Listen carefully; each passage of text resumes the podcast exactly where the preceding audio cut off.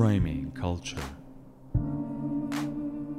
I am now in Stoughton at the Abel Contemporary Gallery. Hello, good morning. Hi, José. I'm Theresa Abel, and thanks for coming. This contemporary gallery it's a large, beautiful building in which Theresa has a commercial space and also a project room upstairs with many other activities. Yes, the gallery is housed in a warehouse that was built in the late 1800s. It was a tobacco warehouse. The gallery takes up 8,000 square feet in this building. We host three concurrent exhibits that change about every seven or eight weeks. We always host a featured artist, uh, a group show, and then in our project space, which is called Gallery Number Five, we invite an artist to do something that might be outside of what we normally think of in a commercial gallery. It might be an installation, a video piece, it could be performance, anything. It's just an opportunity for more evocative works. As we walk around the space, I can notice that you have a lot of artwork displayed from sculpture to drawing, painting to ceramics to jewelry. So you actually represent many, many artists across the country. We represent just under 100 artists from across the United States in all media. My husband is a woodworker and a metalsmith, Tim O'Neill. And before we bought the gallery and took over 20 years ago, he was a working full time studio artist in fine craft and exhibiting across the United States. I'm a painter, and it was always important for us to show all of what we normally consider fine art and fine craft together because we think they're both incredibly important. You are touching, Theresa, on a critical point that I'd like you to elaborate more.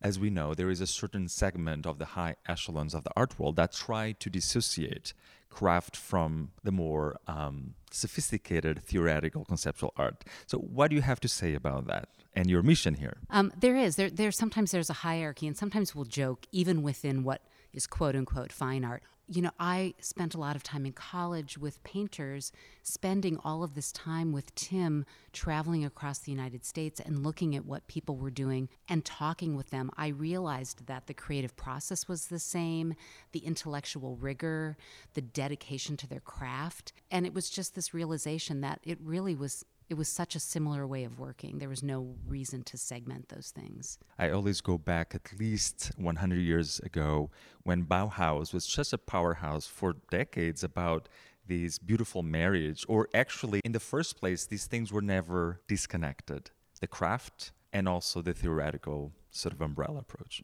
that's interesting because just um, this past summer, Tim and I were in Germany and we went to Dessau and we had a whole like two days where we just absorbed all of the Bauhaus that we could. yeah, that, that is very similar to our philosophy here for instance, ceramics is an area that we're quite well known for, and we represent artists from across the United States. They're doing functional work, they're doing sculptural work. I think it's an incredibly exciting area right now. And as a collector, I feel like the prices still haven't gotten crazy. So you could buy potentially a beautiful piece from an extremely well known, highly skilled ceramicist and actually sort of get in there and buy it and own it and live with it, and it's not going to break the bank. As we walk around, I can see really gorgeous, gorgeous pieces of ceramics here. Theresa, tell me how is having a gallery in Stoughton, it's not Madison Central, right? And how uh, has the public and the potential clients have been reacting or coming here? Before we were in Stoughton, we were located in Paoli, Wisconsin, just southwest of Madison. At that time, it was called the Wisconsin Artisan Gallery, and it was different. The work that she was showing was mostly focused on local work and mostly fine craft. So there was an established audience of people who were coming. So right away, I realized that people who were really actively interested in the arts would travel. So I guess I was confident that moving here and being in Stoughton would be fine because it was already working for us. And I knew that people would be willing to drive, and we give you an experience to come here because it's in this beautiful building. There's so much that you can see when you're here and it makes it easier for people to come here from Milwaukee and the Chicago area, and they do. That's wonderful to hear. And um, I can assure you to all of you at home or driving your car that it's really a beautiful space and it's really worth coming. And if you're thinking about Christmas gifts, I think you have quite an option here. So, Theresa, can we walk up a little bit? Upstairs, you said that you have the project space called Gallery 5, right? So, we are walking towards that. Yes. And in our original space in Paoli, that was an old creamery, and there was a walk in cooler that before we had bought the gallery was just a storage space. And my husband decided to clear it out and use it for his MFA show. And other artists were so impressed by the space that people kept asking to have shows in there. And so it dawned on us that we could use this for those kinds of installations. When we moved, we loved that part of our programming. It's kind of like giving back to artists and giving back to the community. So we built this space, and it's called Gallery Number Five because this building was the number five tobacco warehouse in Stoughton. Currently, Abel Contemporary is having Richard Jones with an exhibition called Storm Windows. And I'm right now walking inside and around this beautiful piece. So I think that for the gallery, it's important to have not only more commercial work, but also work that we could be deeming as more experimental too. Yes, and what I like about it is that people may come here for for either reason. Like some people may come here and they think, "I just love the shows in your project space." I've heard that from people. It's almost like a little museum space or an art center within the gallery. But then they're also exposed to a lot of other things. Maybe they've never really thought of functional ceramics as fine art. So you can expand your horizons and the opposite is true as well. So basically you are actively making the bridge between yes. these potential audiences and publics and that's quite interesting yeah we might be tricking you into seeing things that you wouldn't normally look at yeah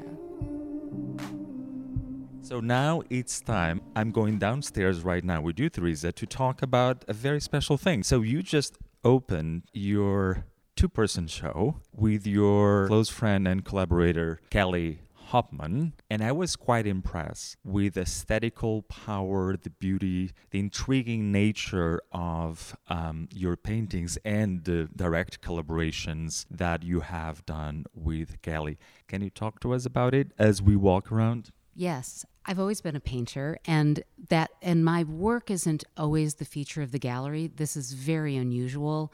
I really try to put my other artists first, but I have been working on a body of work for about five years. Well, there's one very large piece that is a commission that's a focus of the show that I've been working on and off for five years. Uh, Kelly Hopman is a Madison artist who does beautiful figurative work that's almost a little surreal, or some might refer to as magical realism. And she and I have known each other for over 30 years and we've collaborated before. And it's always just really wonderful to work with her. We've had an ongoing dialogue about our work all of those years. And every now and then we share paintings and create works together that we really don't talk about, we just make them. So, the name of your exhibition together is Stones and Stoics. And I'm, for example, right now in front of a piece that you both did collaboratively.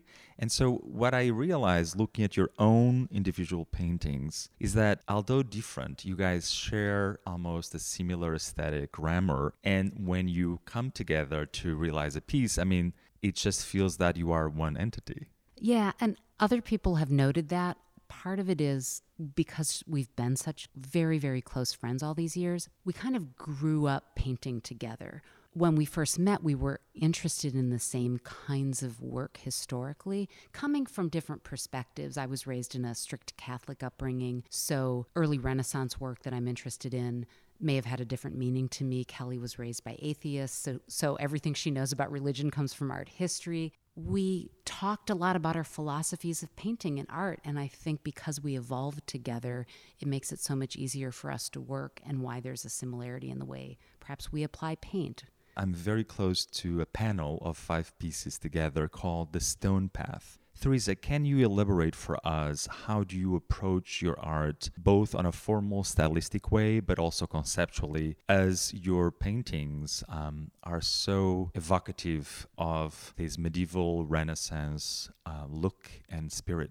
I have to say, initially, as an art student, I was not at all interested in this work from this period. But when I did a study abroad semester in Florence, the work that really resonated with me was medieval, late medieval work and early Renaissance work and mannerism and I learned how to do gilding there and a lot of grinding of pigments and technical things. I don't grind my own pigments now or anything like that, but I have incorporated gilding and I do a lot of silver point drawing, which is drawing with silver wire. And I, I reference those styles to tell stories that I'm interested in about my life and about the effect that I think religion has on our society. And I've been doing that for decades. This particular piece is very specifically a narrative that runs through all five panels that is about a girl who was raised in a strict Catholic upbringing who leaves the church, becomes an artist, realizes that there are things about art that are like religion. The artists that we consider sort of the top of their field are designing museums and putting the work in there, and we treat the work like they're sacred. We kind of whisper in the museum. We have guards that are there and loads of people to restore the work and make sure that they're kept safe and no one touches them. And there's a reverence to that. And when it dawned on me, I thought, oh, I've just traded one religion for another. I find also so insightful and so refreshing to see a contemporary artist like yourself to also make that bridge. Not only you make a bridge between uh, high art and craft here at your gallery, but you also make in your own personal trajectory as an artist you are also making the bridge between art history and contemporary practice. So I think on that you are very um, successful, I would say. Theresa, thank you so much for welcoming us here, and I wish you the best. Thank you, José. And the the shows that are in the gallery right now. Uh, the show that I have with Kelly. There's a, a, cup show of great ceramicists from across the United States, and the Richard Jones show, which I love. Those shows are up through December 31st, so we hope people can join us.